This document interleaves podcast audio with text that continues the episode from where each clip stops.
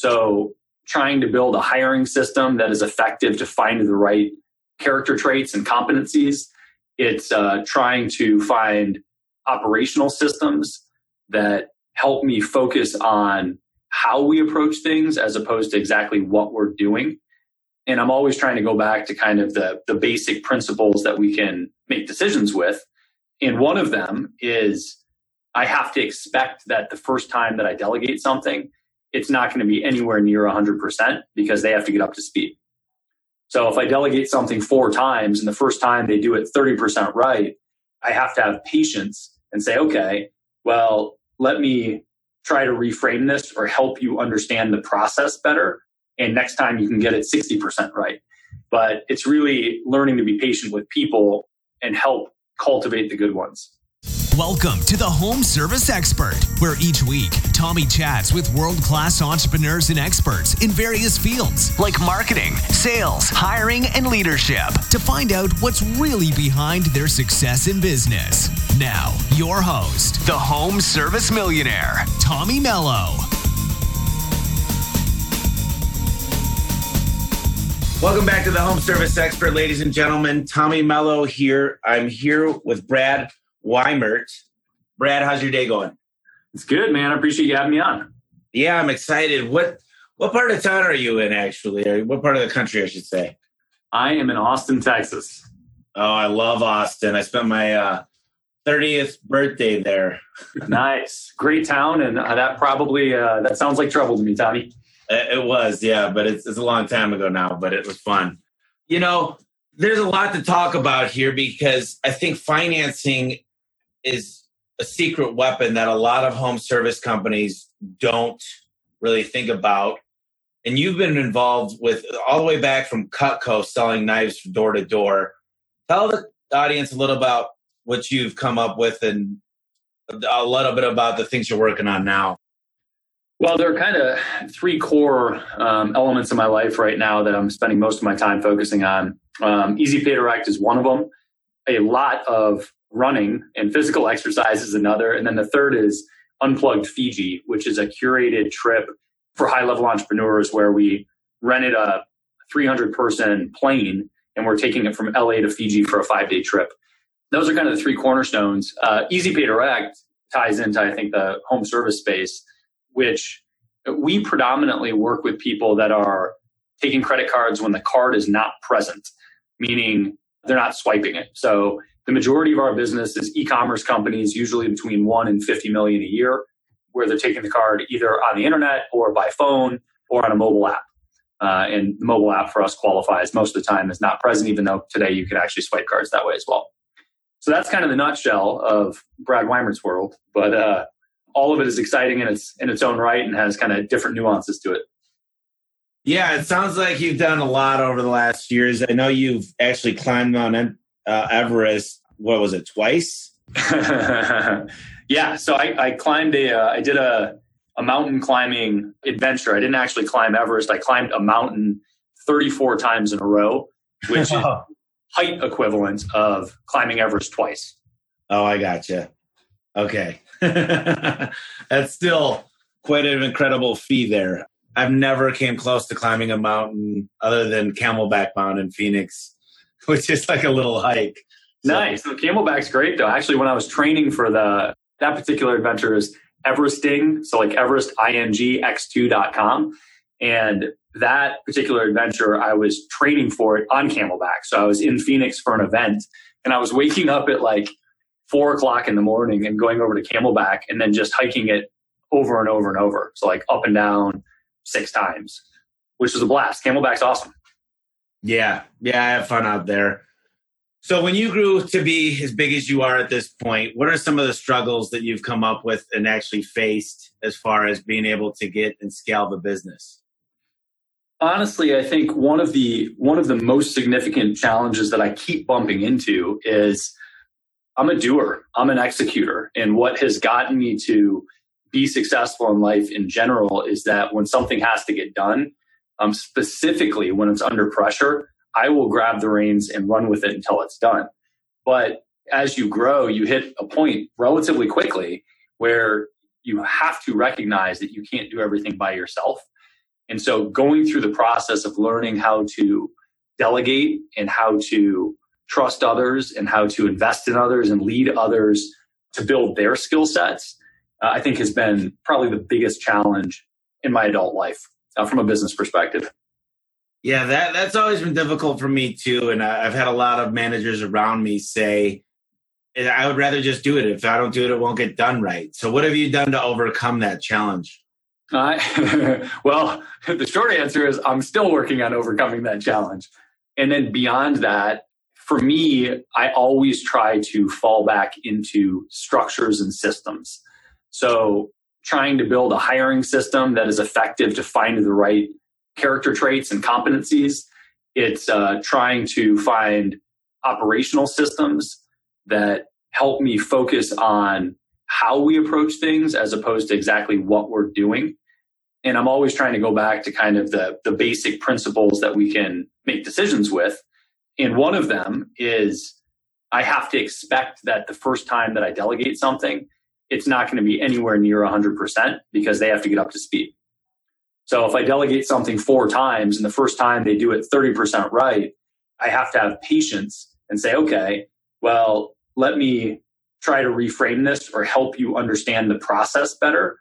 And next time you can get it 60% right. But it's really learning to be patient with people and help cultivate the good ones. Yeah, what do you do about getting the right people on board? Because that's a, a, good question that I think all of us struggle with, especially in the home service niche. Yeah, you know, I am. Uh, I'm right in the middle of working with uh, HR manager to redesign our hiring systems, and I'll give you kind of the basic flow of what we're doing. But the number one part of it is again, it's creating a system. So the first thing that we want to do is define the role clearly, and that there's kind of two parts to that. Once we know that we need a role, it's outlining a mission for the role. So what's the ultimate objective of that role? And then it's creating a list of outcomes. And you can think of those kind of as KPIs, key performance indicators. But what are the metrics that we really need them to, what are the outcomes that they have to achieve in that role? And once we know that, then we can go and say, okay, well, what competencies does this person need to have in order to be good at this role? And those competencies are, you know, things like detail orientation and being tech savvy and leadership skills. And once we've defined, let's say, a list of five to 10 competencies, we'll go through and rank those and say, okay, well, what's the most important stuff on this list? And what are the must haves versus the, eh, we don't really need those. It'd be nice to have them, but they're probably low on the list. Because at the end of the day, there are no unicorns, right? People always have shortcomings. And frequently it's the shortcomings that make their strong points so strong. And that's a really important thing to, to recognize too. But once we've ranked those, then we, and this was the key, this was one of the big things that I was missing in the hiring system was we rank those competencies and then we go through the, let's say five or 10 competencies and we create definitions for them.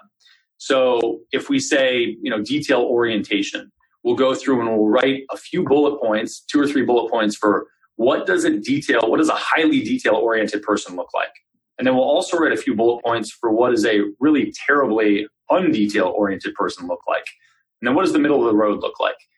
And we do that because if we can define what high, medium, and low are, then no matter who is doing the hiring, we're all using the same criteria to rate them on that particular competency.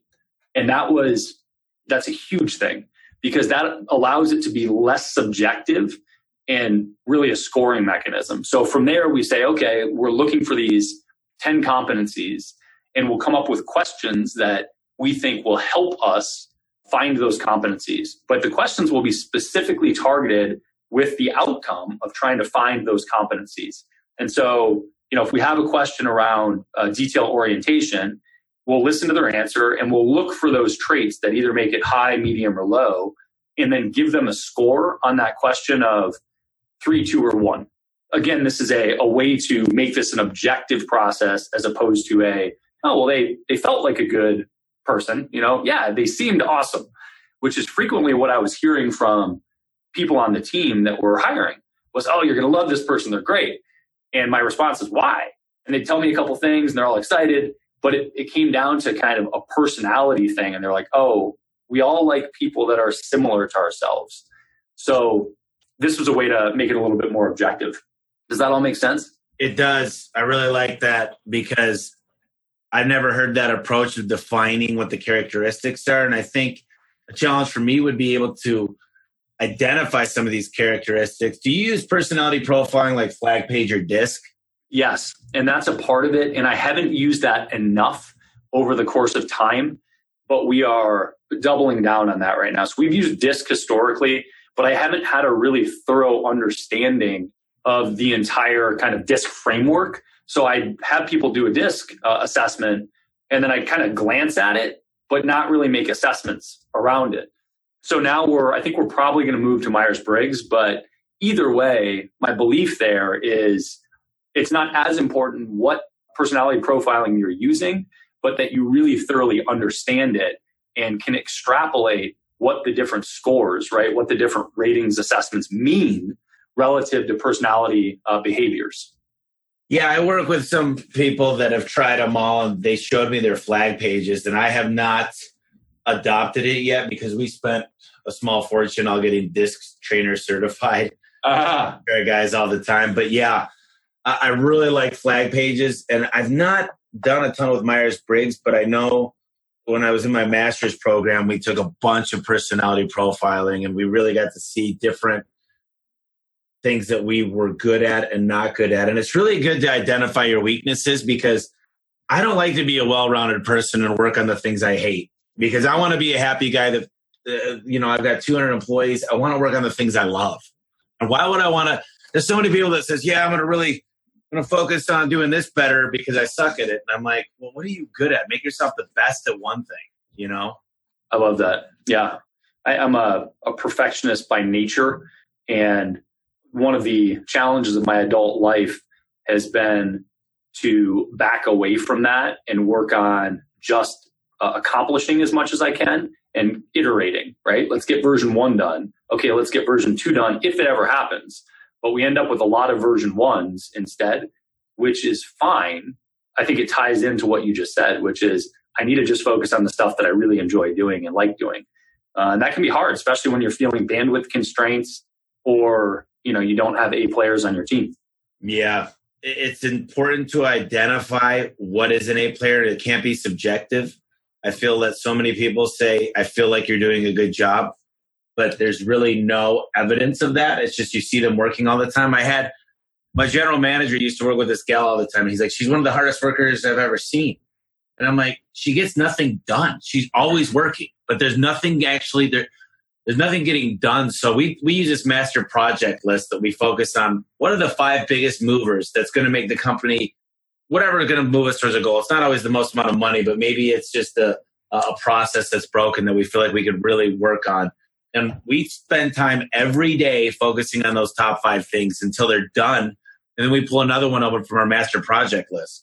And it really helps you stay on task. It's been a culture thing for us to really start embracing this. And it's making a huge difference because we're getting stuff actually accomplished now instead of everybody saying, man, I was really busy today, but you know, I still got so much more to do tomorrow. Well, what did you really need to get done that was going to move the company in the right direction, work on the business instead of in it, you know? Yeah, man. Well, I, would love to hear what you use because what you just said that that employee that says, "Man, I felt really busy," but they can't pinpoint progress towards a goal. Those employees get frustrated, burned out, and or quit because they're not inspired. And if you don't feel like you're progressing, life is not very much fun. No, it's not, and that's why what I had to do is master the steps of delegation. And I, I don't dump anymore. I tend to write things down, have a sign off, and actually have a handbook and a manual that people sign off on. And it's changed our, our whole business. I mean, it's, it's like people accept the responsibility and they know how they're being graded. Steve Jobs used to, in a certain career at Apple, he used to fire the bottom 20% each year, but it was very black and white. You went into the fourth quarter, you knew what you had to do to surpass that bottom 20%. And if you didn't do it on December 31st, you were packing your bags, you were out of there. It was everybody didn't say, what an asshole. They said, okay, this is how we've done it every year. and he's he calls it top grading, and that's what you know. There's a whole book about top grading, and I'm a big fan of it. I'm not a big fan of pushing people on. If they got a will, I could find a way. But there are a lot of people you might bring on, and after the honeymoon phase, you realize that will is kind of uh, not there anymore. You ever get that? Yeah, no question, man. I somebody told me Scott Lowry, uh, a friend of mine that owns a uh, marketing agency called Fathom, that really all they focus on are major marketing plans for universities, which is kind of an interesting niche. But he said, look, if you're ever letting somebody go and they're surprised, that's your fault. You failed as a manager because the expectations weren't clear to them. So, how are they supposed to do well? You never set the right expectations. And I really like that. I like the idea of that's the onus there is entirely on leadership because you should have a game that makes it very clear to the employee hey, this is when you're doing well, this is when you're not. And that's it. Yeah, that's true. And it's really, it's hard to do that, I will tell you, in accounting because it's like, I've got checks and balances. Certain roles become difficult. There's such easy roles to punish and put performance improvement plans or give the carrot to and no question. small bonuses. And it's really difficult in other ones, but it just takes someone that thinks like an accountant to come up with a game for an accountant that they can win and to keep mm-hmm. track of that. And I got to tell you, personally, I love math. I don't love accounting. I don't love QuickBooks, but that's just, that's me. I love marketing. So it's uh, one of those things you probably like owning a platform that does merchant services. It's all about numbers. So I don't know if you like to look at a balance sheet and an income statement. I'm definitely a numbers person and I can definitely geek out on spreadsheets, but I it's not what excites me. So I'm I'm good at it. It's not what lights me up. Yeah. You know, there's some people that just they like the order of it. And I, I like those people around me because they kind of balance me out because I'm like, ah, this is not fun for me. But I feel like a lot of entrepreneurs, they set these huge goals and they never really get to the bottom of them. What, what advice do you give some entrepreneurs that they don't really know how to goal set or sometimes they set them way too big? I think those are two different things. So I think that if you're setting something that's really big, the biggest thing is to break that down to small bite-sized pieces and make sure that those pieces accomplish two things. Make sure A, they're driving towards the goal, but B, they are motivating enough to keep you going. Because if you set, you know, like one of the things that happens with us is our customer service team or frontline sales team, we can show them what our financial goals are for the year, but that's not inspiring to them. And if we can't show them how they're, uh, let me actually reframe that. In order to get it to be inspiring to them, we need to show them how their independent KPIs contribute to that goal. We need to show them a way that their day to day activity is actually helping move the needle on the goal. And if it's totally disconnected, then there's no inspiration, there's no motivation. And I think that principle applies to an individual and also to a team where, you know, if you set a big goal and you say, okay, well, I broke it down to the smallest pieces, and you start doing the small pieces, unless you can see exactly how that's contributing to the big goal, it's not inspiring, it's not motivating. And I think that people, you know, you can say, like, I'm an incredibly disciplined person and I will grind it out. But you're remiss to ignore the fact that motivation plays a big role in this stuff. And you can only push for so long before that motivation fades. Yeah, that's that's such a tough thing to have people buy in on the mission, vision, and the core values of the company. And it really is a collaborative effort to have them have a voice. I think I read somewhere that uh, 78, it was 78 or 82 percent of Americans felt underappreciated and undervalued at their company. And that was uh, unbelievable to me. But I'd imagine in this day and age, there's probably 70% of children and parents feel underappreciated in their homestead. Yeah, um, I think you're right. And I think the other major thing with goal setting for a lot of entrepreneurs in particular, this probably applies to other people, but, and I don't think of myself as sort of the prototypical, you know, squirrel chasing entrepreneur. I like to think that I have a little more focus than that. But, you know, people that are idea people that are running in a bunch of directions, one of the things that prevents you from maintaining focus is the little discouragements that stop you from moving forward in a, in a specific direction. And sometimes they're totally unconscious. Sometimes, you know, a friend says something and it, it all it is is a sentence that plants a seed that takes some of the wind out of your sail. And I think that the antidote to that is understanding what it means to make a decision and what a decision actually is. And saying, once I've made the decision to do this, I am doing it. Like that, that's it. And that's really, I think there's a lot of discipline involved there. And I think that's a, a loaded statement, but I think it's a point of failure for quite a few people when they set goals is they set goals until they get really difficult and they set goals until they quote unquote uh, find it impossible, right? They can't do it. Sorry, a little bit of a rant, but that's, uh, that's, that's what hit me. No, it's good. I love this stuff because goals are one of those things where we all get distracted. And I think the biggest thing when you set small goals is to accomplish those goals and stay in a book that I really love by Chet Holmes. It's called The Ultimate Sales Machine. He talks about pig headed discipline. Yeah. And he talks about that all the time. And it's about pig headed, relentless discipline and focus and organization. And, you know, I, I, go in some people's offices and I do some consulting here and there. And I, I look at their warehouse and I'm like, how could you be functional? Do you have no order in your life? You have no order in your home. And it's, I think that's the first element is to get organized and the org chart and the processes. And typically it's not a people thing you know, McDonald's doesn't believe that they're going to hire the perfect person. They've got a little machine they push a code in. It's a four digit code. And then the soap comes out. If you didn't put your code in eight times during a shift, then you get written up. So that's a process that's hard to be broken. And they understand that going in. And I think that's a little overboard, but it's scalable, right? And it's just checks and balances. And some people think you shouldn't treat humans like that. Well, how would you like it? How would their there's there's another book I read and it said, what would their parents feel like? You know, if that, that's like what you've got to do to get people to do their job. But I'm like, I, I, never really was offended when there was checks and balances at any place I did. You know, it's just it kept keeps everybody honest.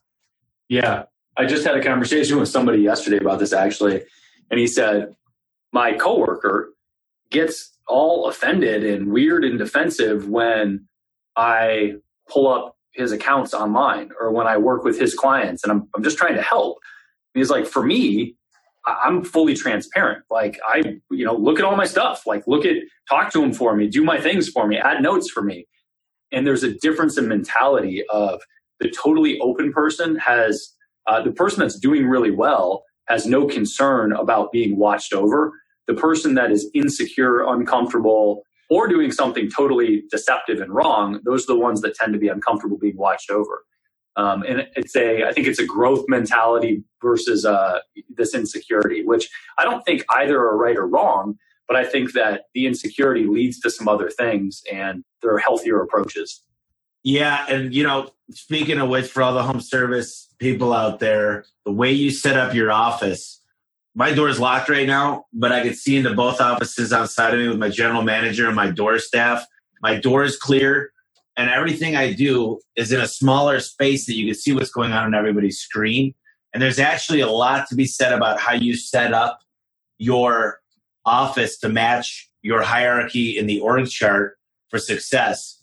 And before, I used to have these huge cubicles, and it was so much freedom and I walk in and everybody's on Facebook or YouTube and just stuff's not getting done. And now, I mean, we ran out of space. So it's actually really small area, but there's a lot to be said about that and it creates accountability. And me, I love accountability. I was talking to my buddy last night and he goes, why do you love accountability so much? I'm like, that's why I have a, a trainer at the gym because I show up and that's why I got a ping pong coach and a golf coach and all this other stuff is because – it makes me better and it holds me accountable. And I, I did pretty good on my online classes when I take them, but I preferred to show up to class just because there's the uh, Parkinson's law that just explains like you give somebody a longer window, yeah. they're still going to wait till the last minute to get it done. So shorter windows work. But um, you once said, how a person does one thing is how that person does everything. How does that relate to entrepreneurs who are always doing a ton of things at once? Obviously, that's a little bit of uh, hyperbole, but there's a lot of truth in that. And I think that the the through line there and the intention behind that statement, how you do one thing is how you do everything, is we are creatures of habit. And the way that humans are designed is to compartmentalize things and create rules so that it makes it easier for us to make a decision the next time. So, you know, for example, if every time I crossed the street, I was concerned about what these big moving things were coming at me and I had to assess whether or not it was safe to cross the street, you know, what a car was, if it was going to hit me, my life would be horrific, right? I, I couldn't make those decisions all the time. So we create rules that are, hey, if cars are coming, don't walk. Really simple rule. But you, through that, you build habits, right? You internalize these things because you create a reference point in your life that your brain goes back to the next time you're in that situation. So for me, when I'm training, when I'm doing physical training of any kind, I have rules that are one is I don't stop. And I don't stop. So like I have friends that run and they'll stop at a drinking fountain, get some water, or they'll stop and talk for a little bit and stretch for a little bit. And my rule is I don't stop because specifically when I'm really tired. Because as soon as I stop once, when I'm really tired, the next time I'm tired, that becomes an option for me. The next time I'm tired, I think, oh, well, I could just stop here. But my rule is I don't stop when I'm tired. And that rule applies if I'm telling myself that constantly when I'm running or, you know, pick an exercise, I have the decision then when I'm doing any other activity, if I live by how I do one thing is how I do uh, everything, I can be at the office be really tired in the middle of a contract review or in the middle of a meeting or in the middle of you know pick uh, an activity that you're you've been grinding at for a while my brain needs to go to the same place. And my brain needs to go to i don't stop right now. I don't stop because i'm tired. And that's a, a massive self-talk component but those reference points you create play out in every vertical of your life so that's that's my general philosophy on that stuff. I think that's that's really good information because there's so many times the best way to relate to that for me is uh, the snooze button. Yeah. and sometimes I might miss out on my morning.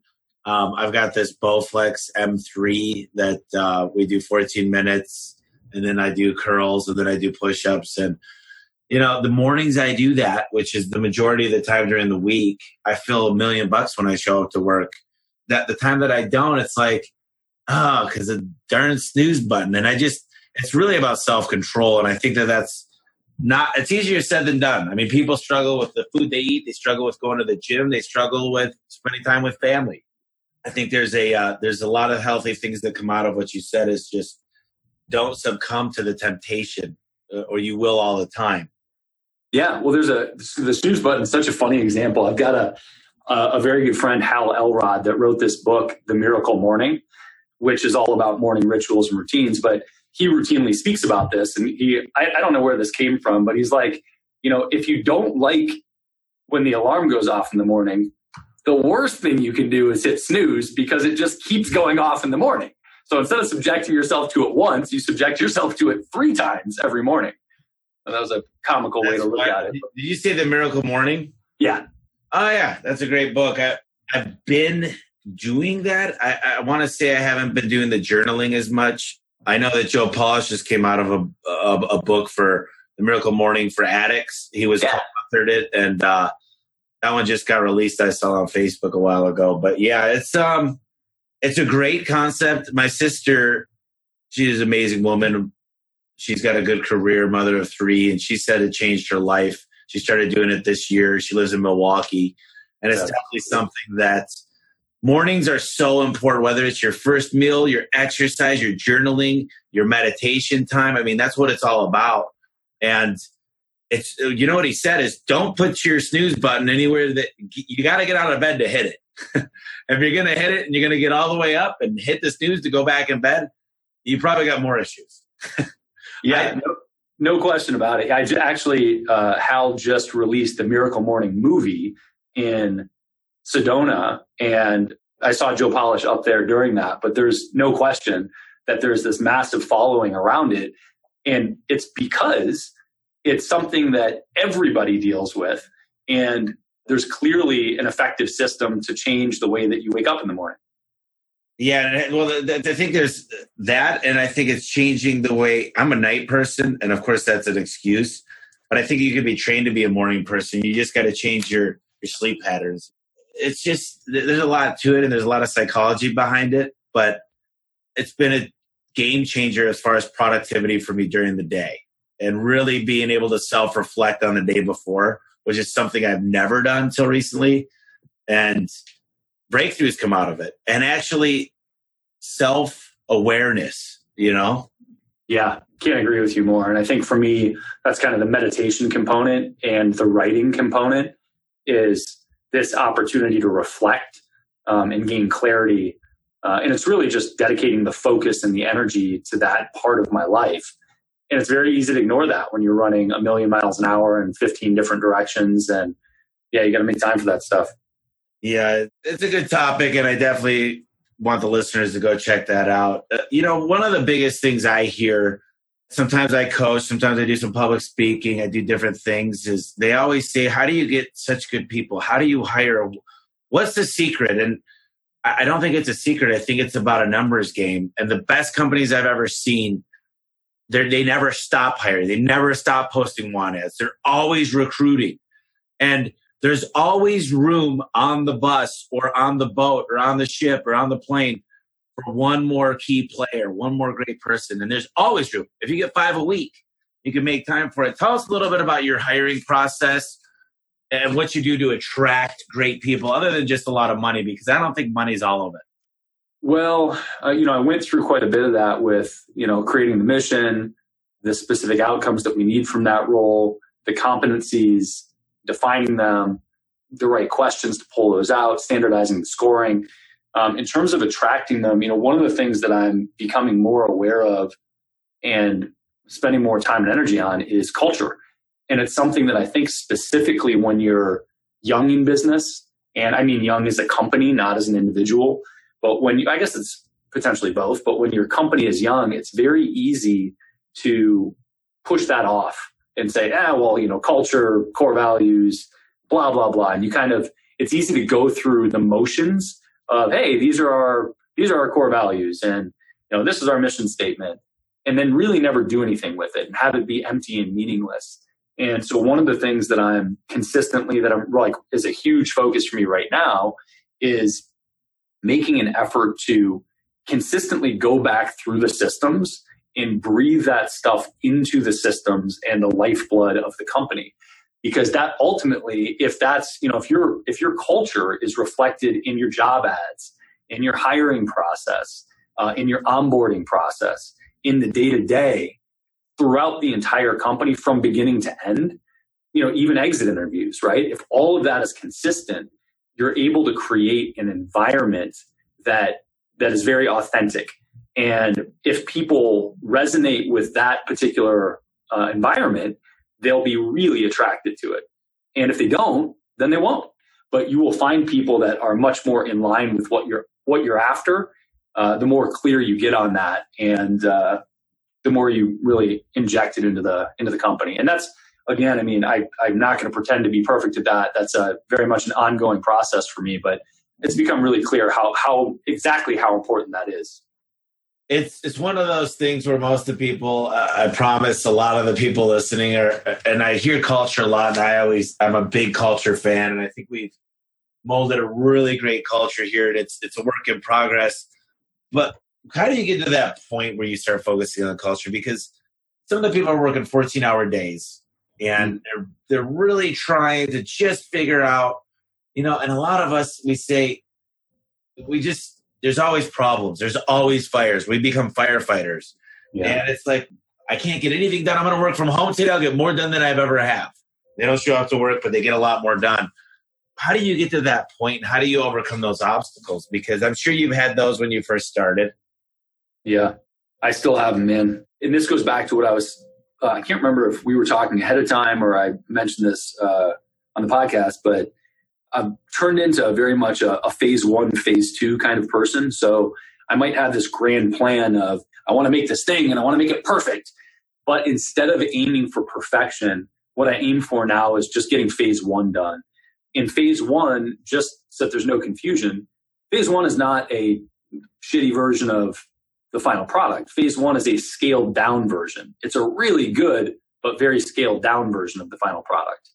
And so that's my goal of phase one. And the same thing is true of culture. You know, take the small steps. Don't worry about, hey, we're going to have a perfect employee handbook and we're going to have a perfect hiring system. And We're going to have a perfect uh, exit interview process. We're going to have perfect reviews. Don't worry about any of that. Worry about what are the baby steps that you can take and take a baby step every day. And that might be, you know, put one extra sentence into one part of your business every day that reflects your core values, right? Look at an email that goes out and make sure that you have something in there that reflects your core value. And if you don't know what your core values are, you know, spend a couple minutes a day doing it or just spend 5 minutes writing down, you know, five words that you think describe your company uh, or what you like about your company um, accurately. But the underlying component there is baby steps, right? Do little things um, because those little things compound. Yeah, I think what Dr. Marvin wrote that book, and what about Bob? I agree wholeheartedly. I was thinking about that book uh, like a week ago. I'm like, somebody should really write the book Baby Steps. Just take little, I always say progress, not perfection. Keep the ball moving forward, you know? Oh, I love it. So I just want to talk about a couple other things, and then I'd like to talk about this Fiji trip too. So marketing is my by far my favorite thing in life. I just I love to market, and every day I don't care if you're meeting your wife or some of you other meeting your husband or or meeting strangers or networking or whatever we do, we're marketing, and we become salespeople. Believe it or not, we we're selling ourselves. So I guess my question to you is, Brad, when you're out there and you're growing your business, and you've done a lot, you've done, in my opinion, super stellar job of networking and you know a lot of great people. I mean, you told me earlier your circle is fulfillment for you and you, have got no matter if you lost everything, you'd still be rich, not in, in money wise, but just the people you surrounded yourself with. As far as marketing tactics go, I think that that grassroots approach is unbelievable, and I think that it's what makes a company successful. But give us some good tactics and maybe some strategy behind building a good marketing um, what do I want to call it? Just a great marketing campaign through every source. Man, I mean that's a that's a huge question. Uh, uh, I'll give you a specific one, and I'll tell you one that I just really enjoy and think is fun. When Easy started, we were incredibly undirected. I mean, we had we were doing feet on the street sales, like literally walking into businesses, getting whatever merchant accounts we could. Uh, we were doing I, I didn't have money. I bootstrapped the company. So when I started, I put a bunch of money on a credit card to sponsor an event um, and had a booth at an event. And uh, part of that was that I knew what I wanted to do was focus on partnerships.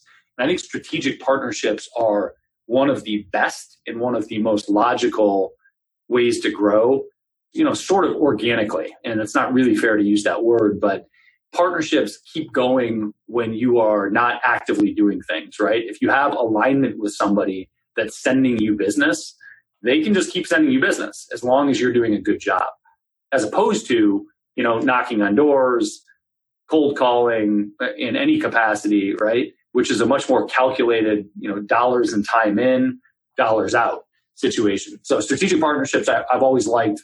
They both have their pros and cons, but I've always liked for that reason. So I'm a huge fan of kind of shock and awe and doing something to impress somebody on the front end that's a possible big client or a possible partner. So one of the things I did really early was, uh, and this ended up being a very long process, but I, I really wanted a partnership with digitalmarketer.com.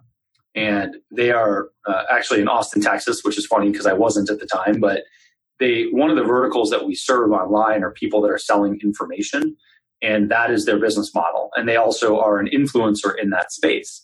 So at the time it was two people that i knew that ran it. They're actually four but Ryan Deiss and perry belcher. And what i decided to do was sponsor their event because it was the center of influence for us. And uh, it was the first event we had ever sponsored. Again i didn't have any money for this um, so i threw it on a, a credit card but sponsored the event. And the other problem I had was that the event was running simultaneously to um, this guy, Mike Filsaime, who is now a, a good friend, but he ran the Marketers Cruise. And it was a cruise that a bunch of marketers would go on for seven days and, you know, hang out in the Caribbean and socialize and connect, network. Um, problem is they were happening at the same time. So in order to get to sponsor the event, the, which was Traffic and Conversion Summit, it was like their, I think their second or third year. Um, in order to sponsor that event, I had to get off the boat in Jamaica, get off my cruise ship in Jamaica, take a cab across the island in Jamaica to the airport, and fly directly to San Francisco for Traffic and Conversion Summit and meet the only employee that I had at the time to run this event. So this was like a big thing. So that's a good story, right? There are kind of fun elements to it. I've got to do all this stuff. So I thought, all right, well, it's it's fine that I'm going to sponsor the event, but I want to meet Ryan and Perry, and I want them to know. So the iPad Mini had just come out, so I bought an iPad Mini, and this is like I don't know six years ago, maybe. So rewind the tech clock quite a bit and recognize, you know, the first iPads and how cool they were when they came out. And I also hired some video videographers to shoot a quick video for me. And again, rewind the tech clock, I couldn't just pick up my iPhone and shoot a quality video. So I shot this video and had it edited. And basically, it just told the story. And I was like, look, Ryan Perry, I love what you guys do. We are in such good alignment with this that not only are we sponsoring the event, but I'm literally getting off a boat in Jamaica to fly my ass over to see you because I think that we can do something really cool together. And we, you know, did a custom backdrop on the iPad. As soon as you turned it on, the video was already queued up. So you push the button, the video's right there, and that told the story. But that sort of shock and awe package to them made them aware of who I was immediately. And that was the foot in the door to build that relationship, establish that relationship, which ultimately they ended up being a client. We ended up doing some partnership stuff with them and that was uh, kind of a, a, fun, unique marketing campaign that uh, that kicked things off. Yeah, I've uh, I've gone to some of their stuff. I was invited out a couple years. I, am really good buddies with Jody Underhill. I've worked with Roland Frasier. Oh, Roland's amazing. Yeah, he's a very, very smart man and a very shrewd negotiator. There's no doubt. They're all great guys. They're great marketers. I've learned a lot. Frank Kern, it's it's a small world of what they do. They've done a great job. I, I do think that you know I met with the, all those guys uh, in Vegas one year, and we were talking afterwards, having drinks, and and this is good for this podcast because they said, dude, of course we come up with material and we make money. I think the one that I went to in Vegas, they were doing these uh, suit. They're like the uh, cuffs. They were selling suit cuffs. Yeah, out of China, and that they first started it, and then I think Perry might have had a new suit on from China, and he was working on a deal with that. The first one just came in, and he was like, "If," but they are always working on stuff. But they go, "Dude, you got your own software you created for, and it's not the CRM; it's a simulator." And they're like, "You've got your own patents on a lot of stuff." They're like, "You want to public speak? You want to be like us?" They're like, "Go out there and own that freaking industry." You know, they, they really pushed me to say, "Look, this is great. We love what we do."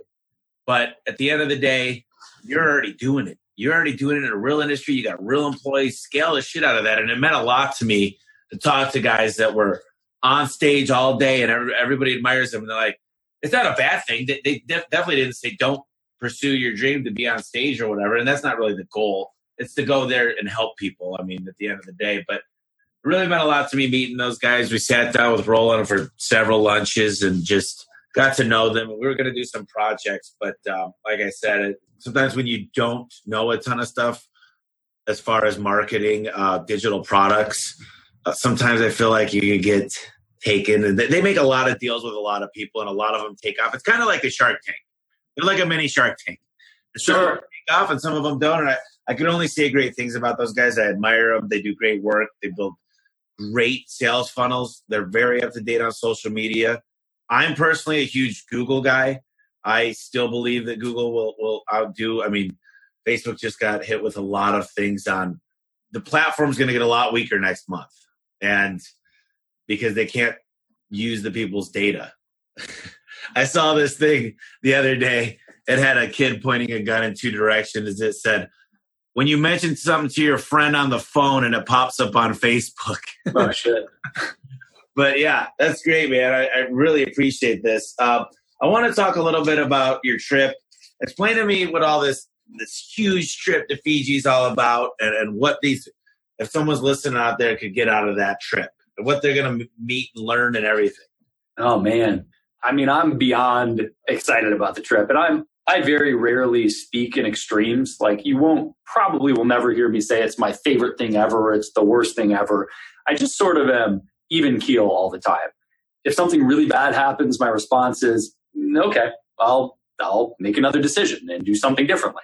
But nothing really hits me hard. But this this trip, uh, unplugged Fiji, is super exciting to me uh, for so many reasons. But I think at the core, it's because so sorry, the, the brand is unplugged, and this trip is unpluggedfiji.com. And it's exciting to me because the, the general concept is I believe that relationships are the foundation of literally everything in life.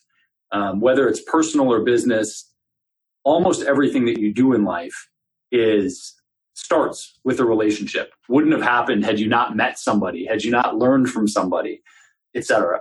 So uh, unplugged uh, is an opportunity to unplug from your day to day so that you're in an environment that allows you to connect with people on a deeper level.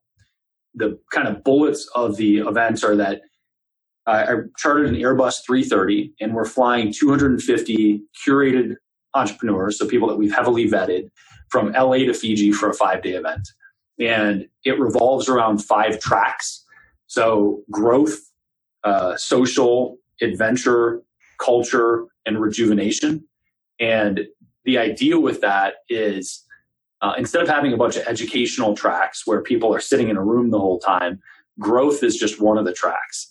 And so we've got some really amazing people that are speaking there. But you know what? If you don't want to sit in a room and listen to speakers, then don't.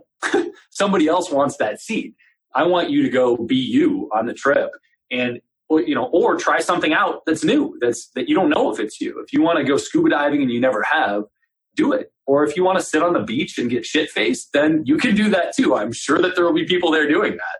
In fact, we actually uh, rented a private island to do a day party, which is super cool and super fun. So there's definitely stuff like that, but we blocked out the entire intercontinental in Fiji uh, for the event.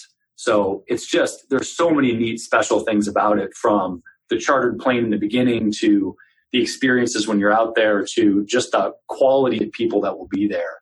It's hard for me not to get excited. Yeah, those events are life changing. If you do, I think it takes a, the right person to go on that and actually be open and just willing to talk to people and really embrace new ideas. And if you're that type of person, I think this is a great opportunity because it really is. I mean, I look at a guy like Joe Polish who does I Love Marketing, and uh, he started cleaning carpets. I mean, that was his business, and he met people and he introduced people, and then he he teamed up now with Dean Graciato.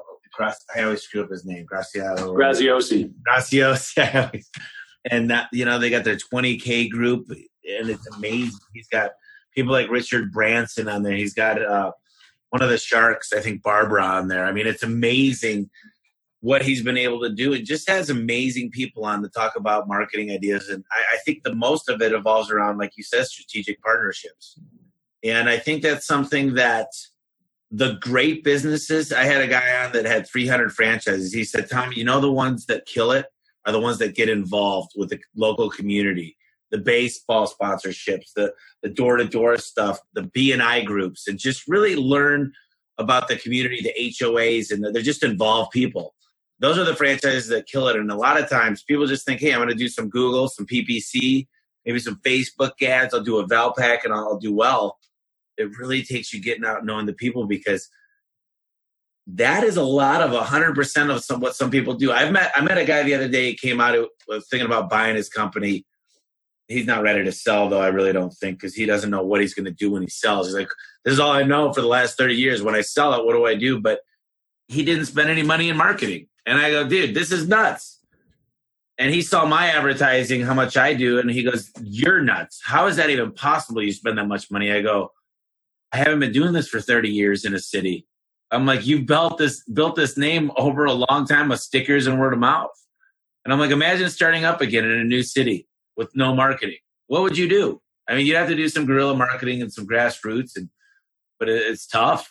But you, you should never forget that. The main thing that I want to just remind people when it comes to marketing is just where did you start? What did you start with, and why did you stop doing that? Because you started making some money. I mean, it doesn't make sense. But uh, Brad, one thing I like to do is talk just at the end. I like to give you the opportunity to tell people how to get more of you. Maybe talk about a book that you really like, and then um, at the end we'll talk about something we may have not discussed that we could talk about right here at the end. Yeah. I mean, more about me, you can go to bradweimert.com, which I try to try to keep up, or you can probably find me on Facebook too. My world pretty much revolves around those three things that I mentioned right now. It's some crazy adventure activity that I'm doing. And I go on adventure trips all the time. Right now, they tend to be revolving around running, you know, rock climbing and skydiving and snowboarding are typically in the mix as well. Easy Pay Direct and then unpluggedfiji.com. Those are kind of the, the three core things that uh, I'm focused on and working on. In terms of a book, Principles by Ray Dalio is without question the best book that I've read in recent history, if not ever. And again, I'm, I'm very careful to say things like that, but I've been really, really impressed with the thoughtfulness of the book and the structure of the book. And for those that don't know, Ray Dalio uh, founded Bridgewater Capital, which is, I think, the largest hedge fund company in the world. Um, certainly one of the most successful, but it's about this aggregation of rules that he has defined to run both his personal life and his business life. Um, and he just kind of breaks down the logic of this set of principles and why he lives by them. Um, but it's been really, really tremendously helpful for me in both business and personal life. That is awesome. I'm actually uh, I'm a big Audible guy, and would you say I've heard that's a big book? Is that you know like there's a there's a Phil Knight book that it's called uh, Shoe Dog. Dog. Yep. You got Tim Ferriss's new Tools of the Titans. It's a monster book. How big is this book? So it is a thick book. I, you know, I, I, don't know pages, maybe 600 or so, but I'll tell you this Shoe Dog, 100% you can listen to an Audible because it's a story and you'll get, uh, it's super entertaining also. And you get lots of stuff from it. Tools of Titans, I also, like, I'm a, the only podcast that I listen to ritualistically is Tim Ferriss's.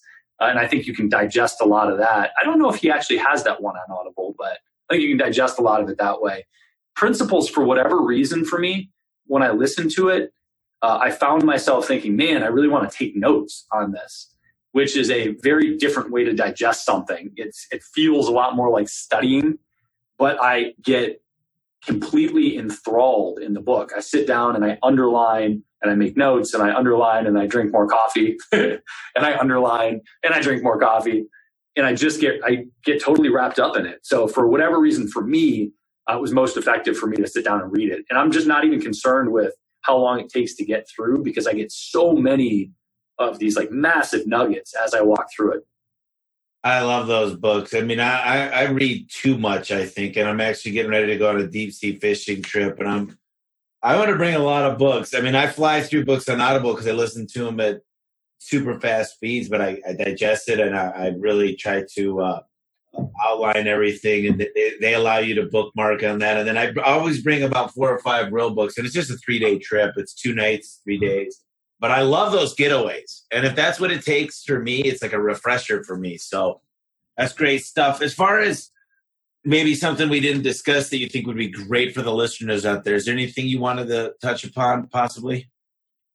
No, come come check out Austin sometime. It's an awesome city, or don't. I don't care. yeah, no, it's great. And look, we we covered a lot of great stuff. I love these podcasts because I always learn a lot from them, and it's nice hearing people's perspective. If you could just take one gold nugget out of every podcast that's from somebody that actually knows the stuff like Brad, that's actually lived through it, that's built a successful company and hangs out with winners all the time. I mean, I think it's so true. Hanging out with people that are going to bring you up and elevate you. It's like every time I shoot pool or play ping pong or, or go golfing or or shoot darts or bowling or anything that I do or work out, I try to work out with somebody that's stronger than me or a little bit better than me or sometimes way better than me. And they can get me to that next level so much faster. And it's so nice to feed off of people that actually have a very good idea of what they're doing. You know, uh, I don't ask my accountant how to golf, but I'll go to them and, and really ask them tax strategy and my CPA and different things. So having that just that culture around you and th- those people are so significant and you've done it. So I admire you for that. And I've had a great time and I appreciate you coming on. Yeah, I really appreciate you having me. All right. Well, listen, for you guys out there, I hope you enjoyed it and we'll see you on the next podcast. Hey guys, I really appreciate you tuning into the podcast. I wanted to let you know that my book is available right now on Amazon. It's called The Home Service Millionaire. That's homeservicemillionaire.com. Just go to the website, it'll show you exactly where and how to buy the book. I poured two years of knowledge into this book, and I had 12 contributors. Everybody from the COO at Home Advisor to the CEO of Valpak, and of course, Ara, the CEO of Service Titan. It tells you how to have the right mindset and become a millionaire and think like a millionaire. It goes into exactly how to turn on lead generation, have those phones ringing off the hook for the customers that you want to be calling, where you can make money and get great reviews. It also goes into simple things like how to attract A players. Listen, if you want a great apple pie, you need to buy good apples and you need to know where to buy those apples and it also talks about simple things like knowing how to keep the score. You should have your financial check every week. You should know exactly what's coming in and out of your account. You should know when to cut advertising that's not working. And uh, more than anything, you should know how to cut employees that aren't making it for you. Listen, you might have a big heart, but this book is going to show you how to make decisions built on numbers. I hope you pick up the book, and I really appreciate everything. I hope you're having a great day. Tune in next week. Thank you.